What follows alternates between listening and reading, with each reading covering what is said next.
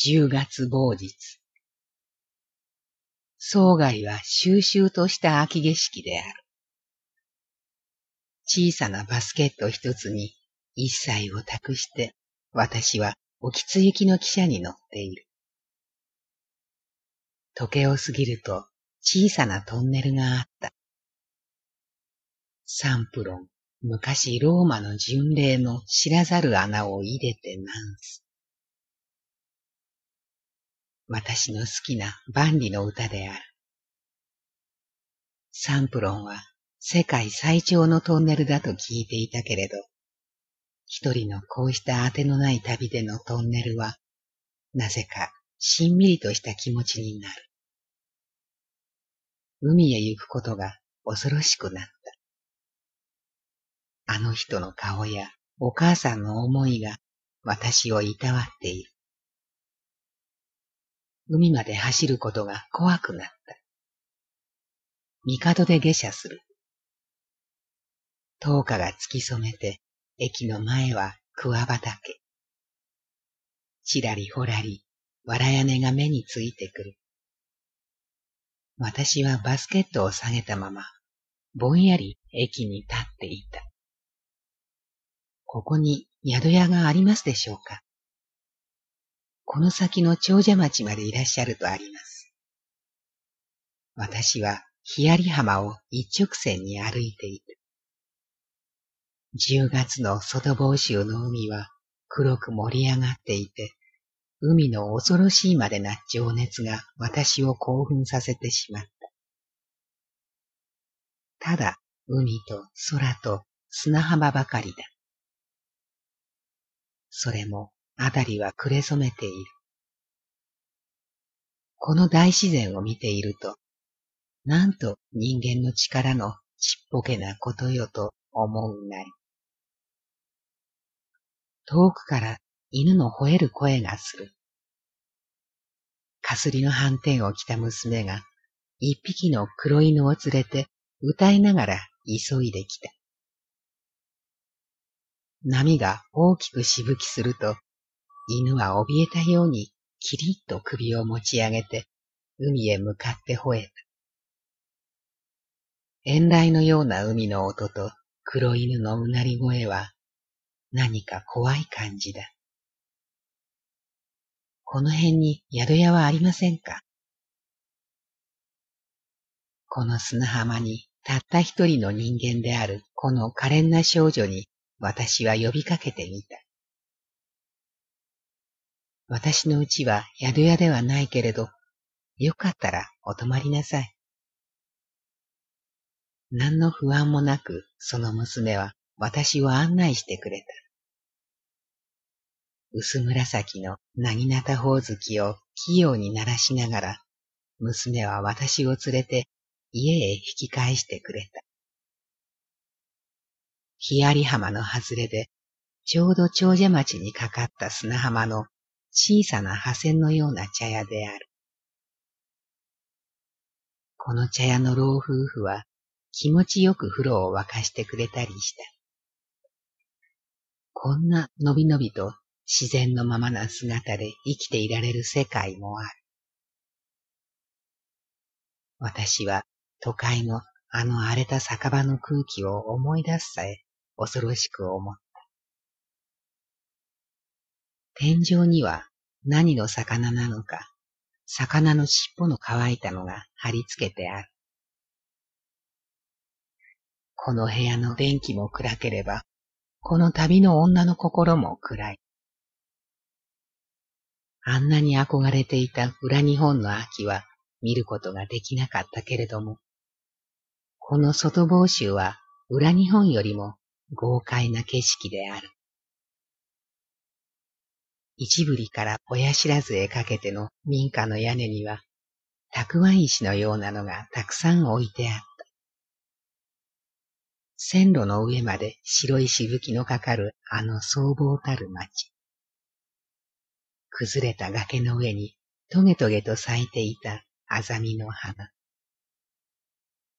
皆何年か前の懐かしい思い出である。私は磯臭い布団に潜り込むと、バスケットからコロロホルムの瓶を出して、一二滴ハンカチに落とした。このまま消えてなくなりたい今の心に、じっといろいろな思いにむせていることがたまらなくなって、私は嫌なコロロホルムの匂いを押し花のように鼻に押し当てていった。十一月某日。遠来のような潮なりの音と、窓を打つ少々たる雨の音に、私がぼんやり目を覚ましたのは、十時頃だったろうか。コロロホルムの巣のような匂いが、まだ部屋中に流れているようで、私はそっと窓を開けた。入り江になった渚には、青く染まったような雨が煙っていた。しっとりとした朝である。母屋で目指しを焼く匂いがする。昼からあんまり頭が痛むので、娘と二人で黒犬を連れて、ヒヤリ浜の方へ散歩に出てみた。何さ近い漁師の家では、女や子供たちが三三五を群れていて、生イワシを竹串に突き刺していた。竹串に刺された生イワシが、むしろの上に並んで、雨上がりの薄日がその上に銀を散らしている。娘はバケツにいっぱい生イワシを入れてもらうと、その辺の雑草を引き抜いてかぶせた。これで十銭ですよ。帰り道、娘は重そうにバケツを私の前に出してこう言った。夜は生イワシの三倍酢に海藻の煮付けに生卵のごちそうだった。娘はおしんさんと言って、お天気のいい日は千葉から木更津にかけて魚の干物の行商に歩くのだそうである。店で茶をすすりながら、老夫婦におしんさんと雑談をしていると、水色のカニが敷居の上をごそごそ張っていく。生活に疲れ切った私は、石ころのように動かないこの人たちの生活を見ていると、なんとなく羨ましくなってくる。風が出たのか、雨戸がナンパ線のように揺れて、チェーホフの小説にでもありそうな古風な浜辺の宿なり。十一月に入ると、この辺ではもう足の裏が冷たい。十一月某日。富士を見た。富士山を見た。赤い雪でも降らねば、富士山をいい山だと褒めるには当たらない。あんな山なんかに負けてなるものか。汽車の窓から何度も思った回想。尖った山の心は私の破れた生活を脅かし、私の目を寒々と見下ろす。富士を見た。富士山を見た。カラスよ。あの山の尾根から頂上へと飛び越えて行け。真っ赤な口で一つ嘲笑ってやれ。風よ、富士は雪の大秘伝だ。ビュンビュン吹きまくれ。富士山は日本のイメージだ。スフィンクスだ。夢の濃いノスタルジアだ。魔の住む大秘伝だ。富士を見ろ。富士を見ろ。北斎の描いたかつてのお前の姿の中に、若々しいお前の火花を見たけれど、今は追い朽ちた土まんじゅう。ギロギロした目をいつも空に向けているお前。なぜ不透明な雪の中に逃避しているのだ。カラスよ、風よ。あの白々とさえかえった富士山の肩を叩いてやれ。明れは銀の城ではない。不幸の潜む雪の大秘伝だ。富士山よ。お前に頭を下げない女がここに一人立っている。お前を嘲笑している女がここにいる。富士山よ、富士山よ。さつさつとしたお前の火のような情熱がビュンビュンうなって強情なこの女の首を叩き返すまで私は愉快に口笛を吹いて待っていよう。私はまた元の木阿弥だ。胸にエプロンをかけながら二階の窓を開けに行くと、遠い向こうに薄い富士山が見えた。ああ、あの山の下を私は幾度か不幸な思いをして生き返りしたことである。でも、たとえ小さな旅でも、二日の外房州のあの寥々たる風景は、私の魂も体も汚れの取れた美しいものにしてくれた。野中の一本杉の私は、せめてこんな楽しみでもなければやりきれない。明日から紅葉デーで私たちは狂人のような真っ赤な着物のお揃いだそうである。都会の人間は後から後からよくもこんな恥ずかしくもない滑稽な思考を思いつくものだと思う。また新しい女が来ている。今晩もお面のようにおしろいをつけて二重な笑いでごまかしか。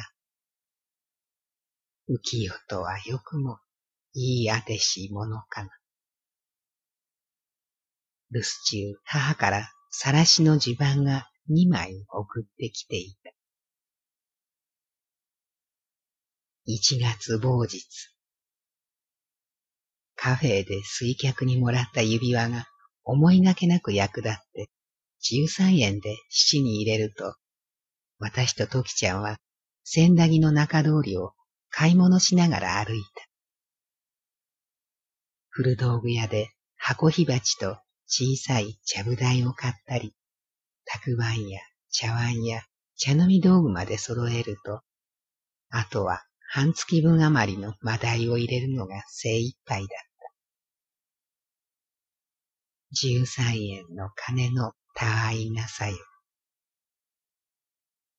寒い息を吐きながら二人が重い荷物を両方から引っ張って帰った時は、ちょうど十時近かった。ちょっと、前のうちね、小歌の師匠さんよ。ほら。いいわね。傘さして、かざすや車の花吹雪。この鉢巻きは杉しころ、紫におう。江戸の春。目と鼻の路地向こうの二階屋から沈んだ三味線のねじめが聞こえている。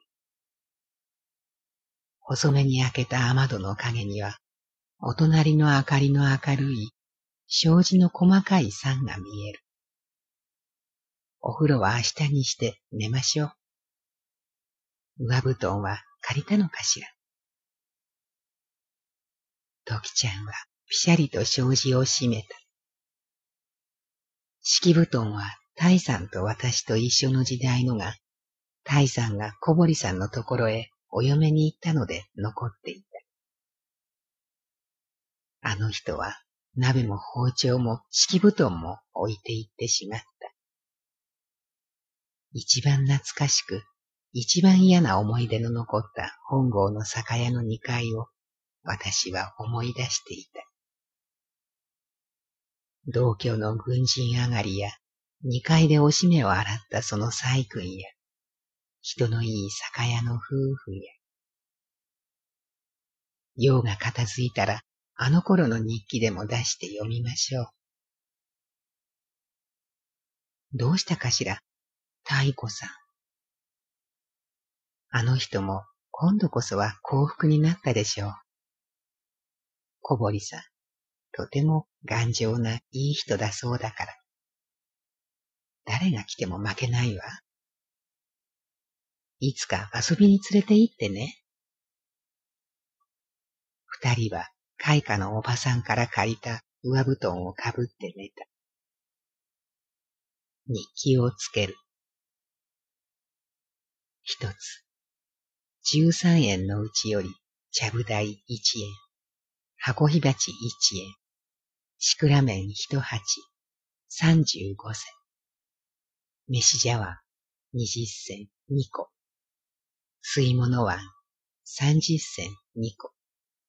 わさび漬け五銭。たくあん十一銭。箸五銭。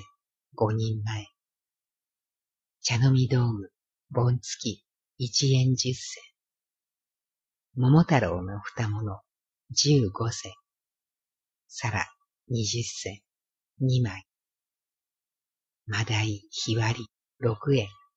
三条、九円。火箸、十銭。餅闇、十二銭。乳務のつゆしゃくし、十銭。ご飯杓子三銭。花紙一束十二銭。肌色美顔水二十八銭。おみき二十五銭一号。引っ越しそば三十銭。買い替え。一つ。一円十六銭残金。たったこれだけじゃ心細いわね。私は鉛筆の芯でほっぺたをつっつきながら、ツンと鼻の高いトキちゃんの顔をこっちに向けて日記をつけた。炭はあるの？炭は下のおばさんが取り付けのところから月払いで取ってやるって言ったわ。トキちゃんは安心したように胃腸返しの瓶を細い指で持ち上げて私の背中に持たれている。大丈夫だってばさ。明日からうんと働くから元気を出して勉強してね。浅草をやめて日比谷あたりのカフェなら通いでいいだろうと思うの。酒の客が多いんだって、あの辺は。通いだと二人とも楽しみよね。一人じゃ、ご飯も美味しくないじゃないの。私は煩雑だった今日の日を思った。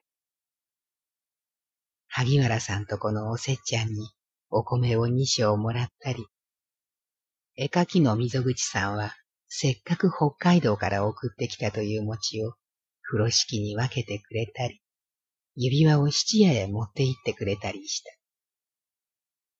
当分二人で一生懸命働こうね。本当に元気を出して。雑式のお母さんのところへは月に三十円も送ればいいんだから。私も少しぐらいは原稿料が入るんだから黙って働けばいいのよ。雪の音かしら。窓に何かささささと当たっている音がしている。シクラメンって嫌な匂いだ。トキちゃんは枕元の赤いシクラメンの鉢をそっと押しやると、かんざしも串も枕元へ抜いて、さあ、ねんねしましょう、と言った。暗い部屋の中では花の匂いだけが強く私たちを悩ませた。二月某日。積もる淡雪、積もると見れば、消えて後なき儚さゆ。柳なよかに揺れぬれど、春は心の川垂れ。時ちゃんの歌声でふっと目を覚ますと、枕元に白い素足が並んでいた。あら、もう起きたの。雪が降ってるのよ。起きると湯も沸いていて、窓外の板の上でご飯がぐつぐつ白く吹きこぼれていた。炭はもう来たのかしら？下のおばさんに借りたのよ。いつも台所をしたことのない時ちゃんが、珍しそうに茶碗を拭いていた。久しぶりに猫の額ほどの茶ぶ台の上で、幾年にもないのどかなお茶を飲むなり。大和館の人たちや、当分誰にもところを知らさないでおきましょうね。トキちゃんはこっくりをして小さな火鉢に手をかざしている。こんなに雪が降っても出かける？うん。じゃあ、私も時事新聞の白木さんに会ってこよう。童話が言ってるから。もらえたら熱いものをこしらえといて。あっちこっち行ってみるから、私は遅くなることよ。初めて隣の六畳の古着屋さん夫婦にも挨拶をする。富の頭をしているという下のおかみさんの旦那にも会う。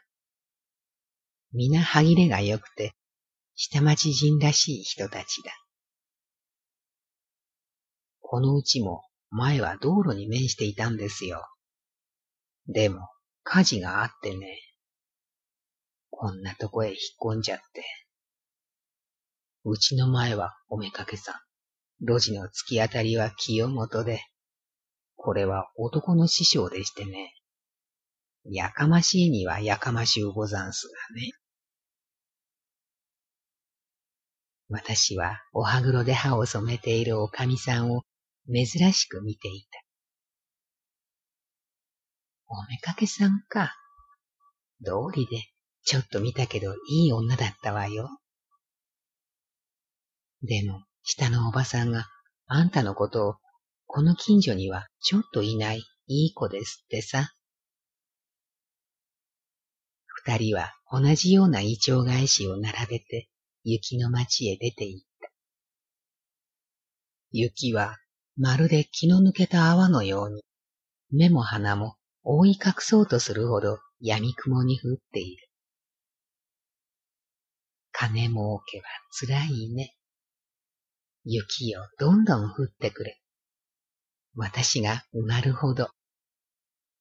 私は、エコジに傘をくるくる回して歩いた。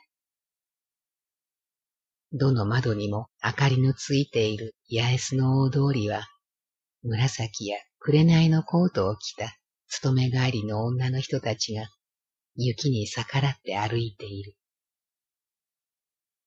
コートも着ない私の袖はぐっしょり濡れてしまって、惨めな引きガエルのようだ。白木さんはお帰りになった後か。そうれみろ。これだから、やっぱりカフェで働くというのに、時ちゃんは勉強をしろというなり。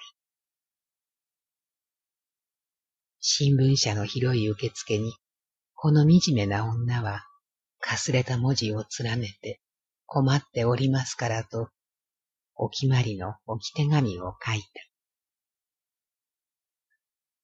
た。だが、じじのドアは面白いな。くるりくるり、まるで水車のようだ。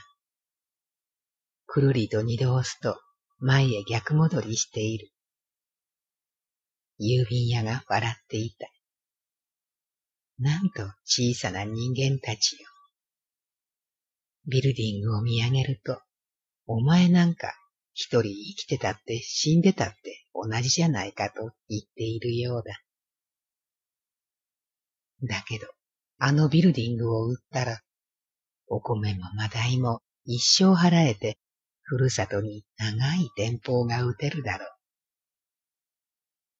う。成金になるなんて言ってやったら、邪険な親類も冷たい友人もみんな驚くことだろう。浅ましや文子よ、消えてしまえ。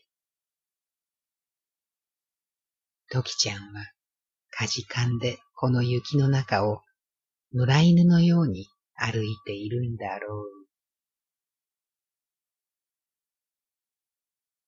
二月某日。ああ、今晩も待ちぼうけ。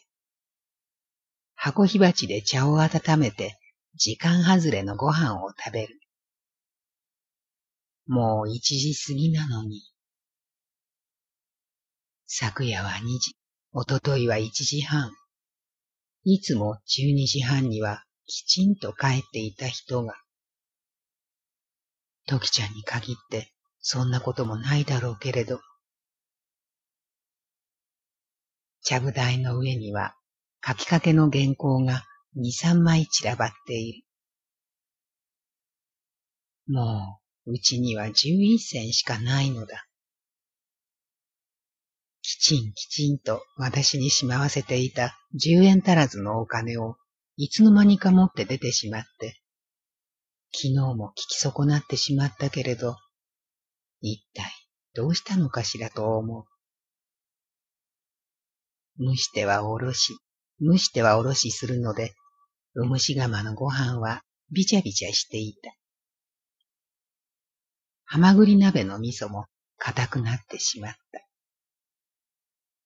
私は原稿も書けないので、机を兄弟のそばに押し合って、寂しく床を述べる。ああ、神結さんにも行きたいものだ。もう十日余りも胃腸返しを持たせているので、頭の血が痒くて仕方がない。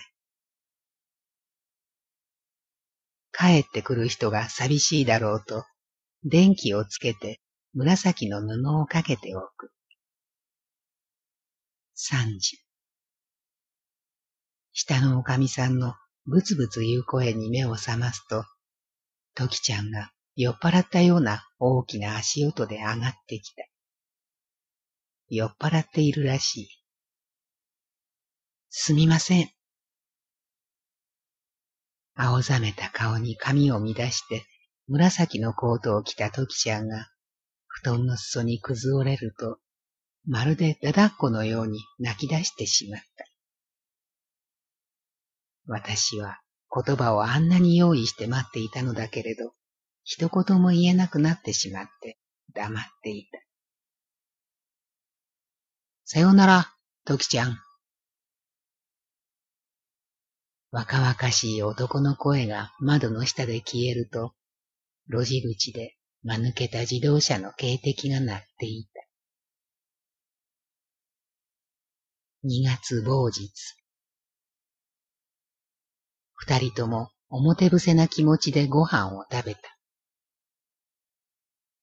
この頃は少し怠けているから、あなたははしご段を拭いてね。私は洗濯をするから。ええ、私するから、ここほっといていいよ。寝不足な晴れぼったいトキちゃんのまぶたを見ていると、たまらなくいじらしくなってくる。トキちゃん、その指輪はどうして？か細い薬指に白い石が光って、台はプラチナだった。その紫のコートはどうしたのよ？トキちゃんは貧乏が嫌になってしまったのね。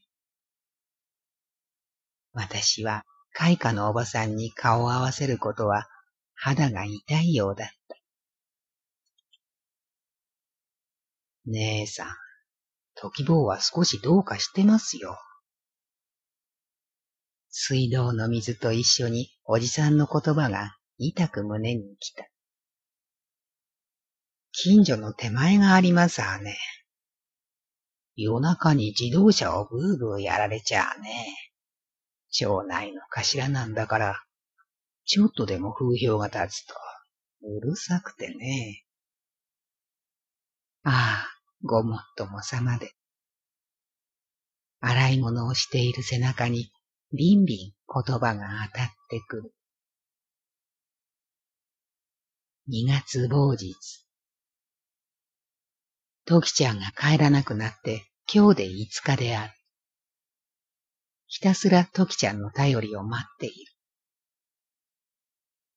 彼女はあんな指輪や紫のコートに負けてしまっているのだ。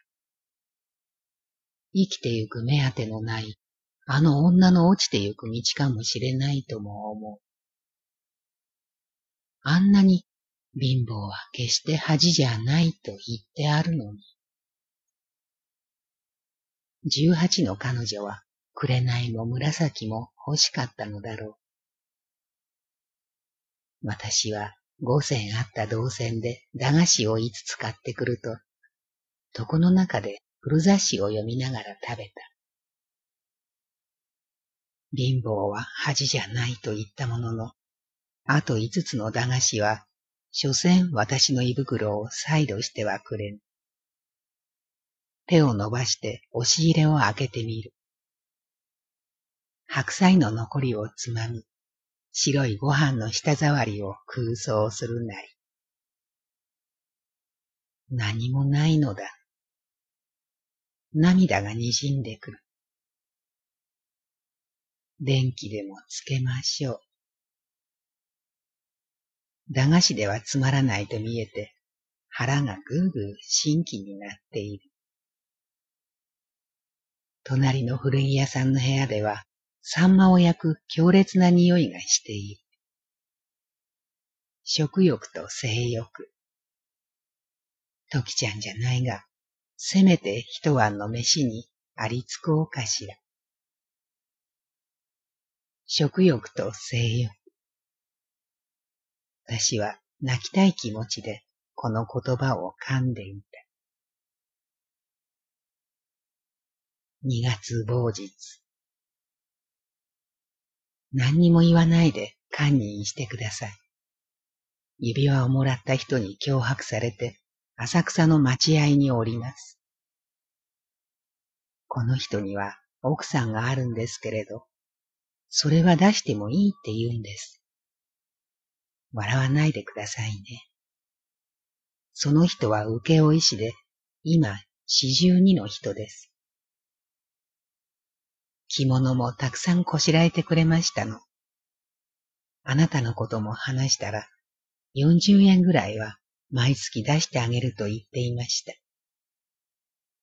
私、嬉しいんです。読むに耐えないトキちゃんの手紙の上に、私はこんなはずではなかったと、涙が火のように溢れていた。歯が金物のようにガチガチになった。私がそんなことをいつ頼んだのだ。バカ、バカ。こんなにも、こんなにも、あの十八の女は脆かったのかしら。目が丸く膨れ上がって、何も見えなくなるほど泣きじゃくっていた私は、時茶へ向かって心で呼んでみた。ところを知らせないで。浅草の待合なんて何なのよ。四十二の男なんて。着物、着物。指輪も着物も何だろう。信念のない女よ。ああ、でも、野ゆりのように可憐であったあの可愛い姿。きめの柔らかい桃色の肌、黒髪。あの女はまだ処女だったのに。なんだって最初のベーゼをそんな浮気のボウフラのような男にくれてしまったのだろう。愛らしい首を曲げて春は心の川たれに。私に歌ってくれたあの少女が、四十二の男よ、呪われてあれだ。林さん、書き留めですよ。珍しく元気のいいおばさんの声に、はしご段に置いてある封筒を取り上げると、じじの白木さんからの書き留めだった。金二十三円なり。童話の香料だった。当分ひもじい目をしないでも済む。胸が弾む。ああ、嬉しい。神様、あんまり幸福なせいか、かえって寂しくてしようがない。神様、神様。嬉しがってくれる相棒が四十二の男に抱かれているなんて。白木さんのいつもの優しい手紙が入っている。いつも言うことですが、元気でご奮闘ご精霊を祈り祭る。私は窓をいっぱい開けて上野の鐘を聞いた。晩は美味しい寿司でも食べましょう。